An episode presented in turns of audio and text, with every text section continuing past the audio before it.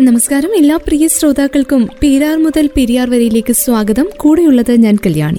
നയാഗ്രയോളം സൗന്ദര്യം നിറഞ്ഞ ഒരിടം ഇന്ത്യയിലുണ്ട്.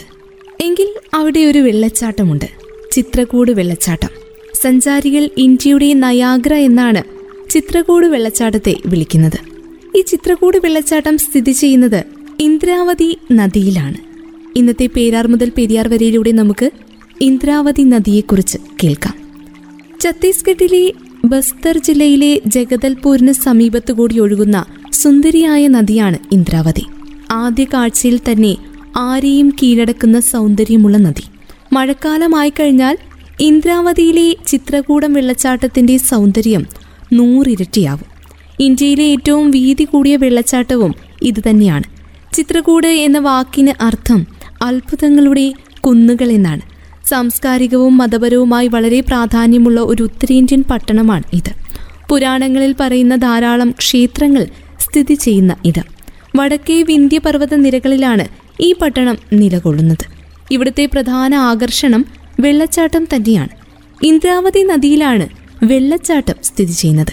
തൊണ്ണൂറ്റിയഞ്ചടി മുകളിൽ നിന്നാണ് നദിയിലേക്ക് വെള്ളം താഴേക്ക് പതിക്കുന്നത്. നുരഞ്ഞു പതഞ്ഞൊഴുകുന്ന വെള്ളച്ചാട്ടത്തിന്റെ കാഴ്ച ആസ്വദിക്കാനായി ആയിരക്കണക്കിന് ആളുകൾ ഇന്ദ്രാവതിയെ തേടിയെത്തുന്നു. വീതിയുടെ കാര്യത്തിലും ചിത്രകൂട് വെള്ളച്ചാട്ടം അതിശയിപ്പിക്കും. മുന്നൂറ് മീറ്റർ വീതിയുണ്ട് ഈ വെള്ളച്ചാട്ടത്തിന്. ഇന്ത്യയുടെ നയാഗ്ര എന്ന പേര് നേടിക്കൊടുത്തതും ഈയൊരു സവിശേഷത തന്നെയാണ്.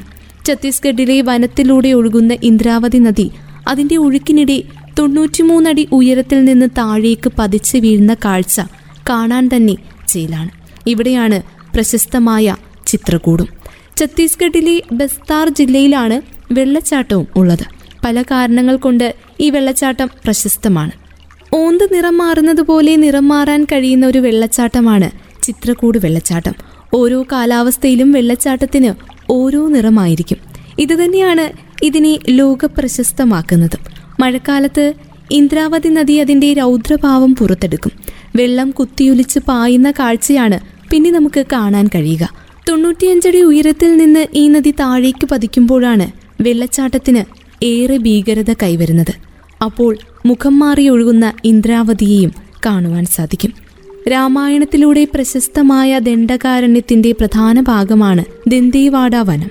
ഗോദാവരി നദിയുടെ കൈവഴിയായ ഇന്ദ്രാവതി നദിയുടെ കൈവഴികളായ ഒട്ടേറെ നീരൊഴുക്കുകൾ ദന്തേവാഡ വനത്തിന്റെ പല ഭാഗത്തും കാണാം. ഒഡീഷ സംസ്ഥാനത്തെ കലഹണ്ടി ജില്ലയിലെ തുവാമുല രാംപൂർ ബ്ലോക്കിലെ ഒരു കുന്നിൻ മുകളിൽ ഗ്രാമമായ മർദിഗുഡിൽ നിന്നാണ് ദണ്ഡകാരണ്യയിലെ ഘട്ടങ്ങളായി കാണപ്പെടുന്ന ഈ നദിയുടെ ആരംഭം. മൂന്നരുവികളുടെ സംയോജനം കാരണം നദി പടിഞ്ഞാറൻ പാത പിന്തുടർന്ന് ഛത്തീസ്ഗഡ് സംസ്ഥാനത്തിലെ ജഗൽപൂരിലേക്ക് പ്രവേശിക്കും. ഇവിടെ നിന്നാണ് അത്രയും ദൂരം പടിഞ്ഞാറൻ തീരത്തിന്റെ കൈകൾ പിടിച്ചുകൊണ്ട് നടന്ന ഇന്ദ്രാവതി നദി തെക്കൻ പാതയിലേക്ക് നീങ്ങുന്നത്. ഒടുവിൽ മൂന്ന് സംസ്ഥാനങ്ങളുടെ ഛത്തീസ്ഗഡ് മഹാരാഷ്ട്ര തെലങ്കാന എന്നിവയുടെ അതിർത്തി രേഖയിൽ ഗോദാവരിയുമായി സംയോജിക്കും. അതിന്റെ ഗതിയുടെ വിവിധ ഘട്ടങ്ങളിൽ ഇന്ദ്രാവതി നദി ഛത്തീസ്ഗഡിനും മഹാരാഷ്ട്രയ്ക്കും ഇടയിലുള്ള അതിർത്തിയായി രൂപപ്പെടുന്നു. ഗോദാവരി നദിയുടെ ഒരു നീർച്ചാലാണ് ഇന്ദ്രാവതി നദി. ഒഡീഷ സംസ്ഥാനത്തെ കലഹണ്ടി ജില്ലയിൽ നിന്ന് ഉത്ഭവിക്കുന്ന സുന്ദരിയായ നദി. മലയോര ഗ്രാമത്തിലുള്ള ദണ്ഡകാരണ്യ മേഖലയിലെ പർവതനിരകളിൽ നിന്നാണ് നദിയുടെ ഉത്ഭവം. ഛത്തീസ്ഗഡിലെ ബസ്തർ ജില്ലയുടെ പ്രാണവായു എന്നും ഇന്ദ്രാവതി നദി അറിയപ്പെടാറുണ്ട്. ഇന്ത്യയിലുടനീളം കാണപ്പെടുന്ന ഹരിതവും പരിസ്ഥിതി സൗഹൃദവുമായ ജില്ലകളിൽ ഒന്നാണ് ഈ ജില്ല. ഇന്ദ്രാവതി നദിയിൽ ആകെ അഞ്ച് ജലവൈദ്യുത പദ്ധതികളാണ് ആസൂത്രണം ചെയ്തിരിക്കുന്നത്. Kuthru one Kuthru two Nugru one Nugru two എന്നാണ് ഇവയുടെ പേരുകൾ. ഭോപ്പാൽ പട്ടണം കേന്ദ്രീകരിച്ചുകൊണ്ടുള്ള പദ്ധതികളാണ് ഇവ. എന്നിരുന്നാലും ഈ ജലവൈദ്യുത പദ്ധതികൾ ഒന്നും ശരിക്കു പ്രവർത്തിക്കാതെയാവുകയും പാരിസ്ഥിതിക കാരണങ്ങളാൽ നടപ്പിലാക്കാൻ സാധിക്കാതെയും വന്നു. ഇന്ത്യയിലെ ഹരിത ജില്ലകളിലൊന്നായ ഛത്തീസ്ഗഡിലെ ഒഡീഷ ബസ്തർ ജില്ലയിലെ നബരംഗാപൂരിലെ കലഹന്തി ഇവയുടെ ജീവരക്ഷ എന്നാണ് ഇന്ദ്രാവതി നദിയെ പറയുന്നത്. ഈ പുഴയുടെ മനോഹരമായ ക്ലാരവം കേട്ടപ്പോൾ അവളിൽ അലിയാൻ വല്ലാത്ത കൊതി തോന്നിക്കൊണ്ടൊരു കാട്ടുമൈന ഇന്ദ്രാവതിയുടെ നീരിലേക്ക് ഇറങ്ങിപ്പോയി. ഇന്ദ്രാവതിയുടെ രൂപീകരണത്തിന് പിന്നിൽ ഒരു ഹൈന്ദവ പുരാണ കഥയുണ്ട്. ഒരു കാലത്ത് കാടിന് മുഴുവൻ സുഗന്ധം പരത്തുന്ന ചമ്പ ചന്ദൻ മരങ്ങൾ നിറഞ്ഞ പ്രദേശങ്ങളായിരുന്നു ഇന്ന് ഇന്ദ്രാവതി നദി ഒഴുകുന്ന ഇടങ്ങൾ. ഭൂമിയിലെ ഇത്രയും മനോഹരമായ പറുദീസ എല്ലാവരെയും കൊതിപ്പിച്ചു. സ്വർഗത്തിലുള്ളവരെ പോലും കൊതിപ്പിച്ചു. പലരും സ്വർഗവാസം അവസാനിപ്പിച്ച് ഭൂമിയിലേക്ക് വന്നാലോ എന്ന് പോലും ആലോചിച്ചു. അങ്ങനെ ദേവലോകത്ത് നിന്നും ഒരു വെള്ളാരം കല്ല് പതിപ്പിച്ചു വെച്ച ആകാശ വിമാനം ഭൂമിയിൽ വന്നിറങ്ങി. സാക്ഷാൽ ഇന്ദ്രദേവനും ഇന്ദ്രാണിയുമായിരുന്നു അതിൽ വന്നത്. കുറച്ചു കാലത്തേക്ക് ഈ മനോഹര തീരത്ത് താമസിക്കാനായി സ്വർഗത്തിൽ നിന്നിറങ്ങി വന്നതായിരുന്നു ഇരുവരും.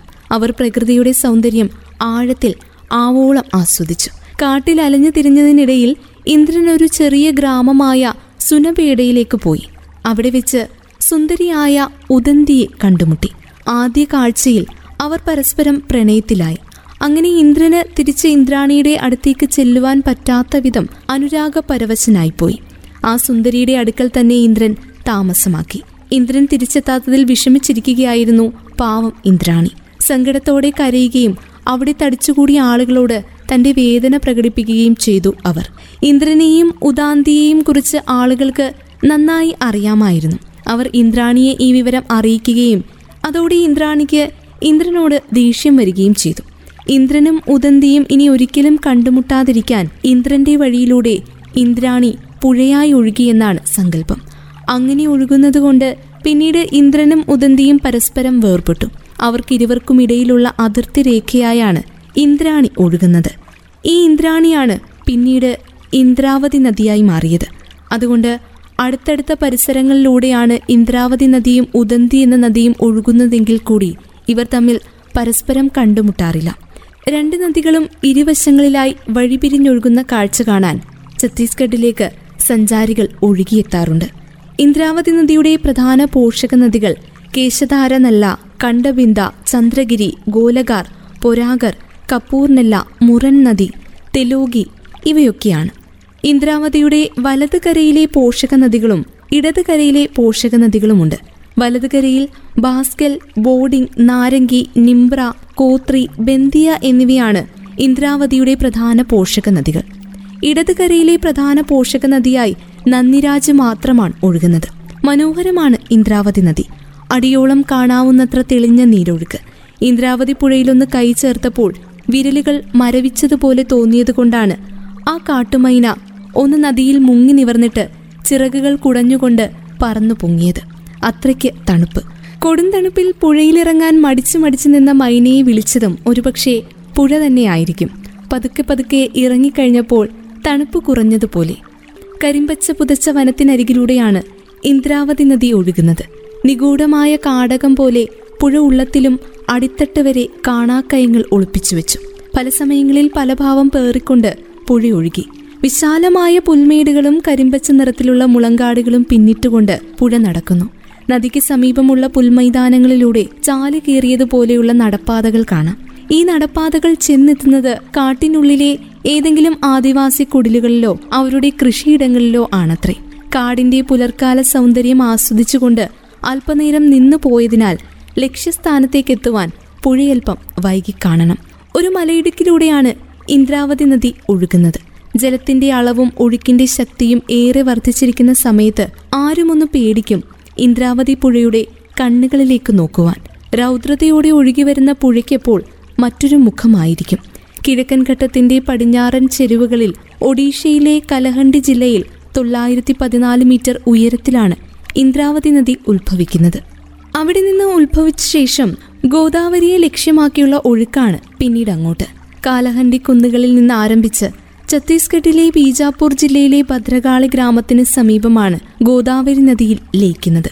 ഉത്ഭവം മുതൽ ഗോദാവരി നദിയുമായി സംഗമിക്കുന്നതുവരെ ലക്ഷ്യത്തെ ഭേദിക്കുന്ന യാതൊന്നിനും പിടികൊടുക്കാതെയാണ് പുഴയൊഴുകുന്നത് ഒഡീഷ പ്രദേശത്ത് വെച്ച് മറ്റൊരു നദീ സംഗമം നടക്കുന്നുണ്ട്. ശൃംഗാരപദങ്ങൾ ആടിക്കൊണ്ട് ഇന്ദ്രാവതി എത്തുമ്പോൾ ഇണയെ തേടി കണ്ടെത്തിയ നിർവൃതിയിൽ ശബരി നദിയപ്പോൾ കാത്തു നിൽക്കുകയാവും ഇന്ദ്രാവതി എത്തുവാൻ. ഇന്ദ്രാവതിയും ശബരിയും സ്വാഭാവികമായും പരസ്പരം ബന്ധപ്പെട്ടിരിക്കുന്ന രണ്ട് നദികളാണ്. വെള്ളപ്പൊക്ക സമയത്ത് ഇന്ദ്രാവതി ജലം ജൗരനല്ല വഴി ശബരി നദിയിലേക്ക് ഒഴുകിച്ചേരുന്നു. തീർത്തും വിജനമായ വഴികളിലൂടെ ഒഴുകുന്ന നദിക്കൊപ്പം ചേരുന്ന അനവധി നദികളിൽ ഒന്നാണ് ശബരി അങ്ങനെ ആരുമില്ലാത്ത വിജന വഴിയിലൂടെയാണ് സഞ്ചാരമെങ്കിലും പുഴ നൽകുന്ന വിജനത ഭയപ്പെടുത്തുന്ന ഒരു വിജനതയല്ല. മോഹിപ്പിക്കുന്ന വിജനതയാണ്. മധുരിക്കുന്ന ഏകാന്തത പോലെ. പൂക്കളുടെ മതിപ്പിക്കുന്ന വർണോത്സവം കണ്ടുകൊണ്ട് പച്ചമരങ്ങളുടെ അനന്തതയെ പുകഴ്ത്തിക്കൊണ്ട് ആരണ്യകത്തിന്റെ ഹരിതനൃത്തം ആസ്വദിച്ചുകൊണ്ടാണ് പുഴയൊഴുകുന്നത്. ഏത് നിമിഷവും മണ്ണിടിഞ്ഞു വീഴാനിടയുള്ള കുടിസായ വഴികളിലൂടെ മാസ്മര സൗന്ദര്യത്തിന്റെ ഉന്മത്തതയിൽ ആമഗ്നരായി പതുക്കെ നീങ്ങിക്കൊണ്ടിരിക്കുകയാണ് പുഴ. കാഴ്ചകൾ പക്ഷേ പതിയെ മങ്ങിത്തുടങ്ങുമ്പോൾ പുഴയിൽ ഒഴുക്ക് കൂടി വരുന്നത് കാണാം. ജീവിതം പോലെയാണല്ലോ പുഴയും. മുന്നോട്ടു മാത്രം ഒഴുകിക്കൊണ്ടേയിരിക്കും. മടക്കയാത്രകളില്ല. പുഴയുടെ ഒഴുക്ക് നമ്മെ എപ്പോഴും ധ്യാനോന്മുഖമാക്കുന്നത് അതുകൊണ്ടാണ്. രണ്ട് കരകളെ തമ്മിൽ യോജിപ്പിക്കുമ്പോൾ പുഴ യോജിപ്പിക്കുന്നത് മനുഷ്യ ജീവിതങ്ങളെ തന്നെ. മനുഷ്യജീവിതം പോലെ ഒഴുകുന്ന ഇന്ദ്രാവതി നദിയുടെ വിശേഷങ്ങൾക്കൊപ്പം ഇന്നത്തെ പേരാർ മുതൽ പെരിയാർ വരെ പൂർണമാകുന്നു. വീണ്ടും അടുത്ത അധ്യായത്തിൽ മറ്റൊരു പുഴയും പുഴയുടെ അറിവുകളുമായി ഒരുമിക്കാം. ഇത്രയും സമയം കൂടെ ഉണ്ടായിരുന്നത് ഞാൻ കല്യാണി. തുടർന്നും കേട്ടുകൊണ്ടേയിരിക്കും radio Mangalam ninety one point two. നാടിനൊപ്പം നീരിനൊപ്പം.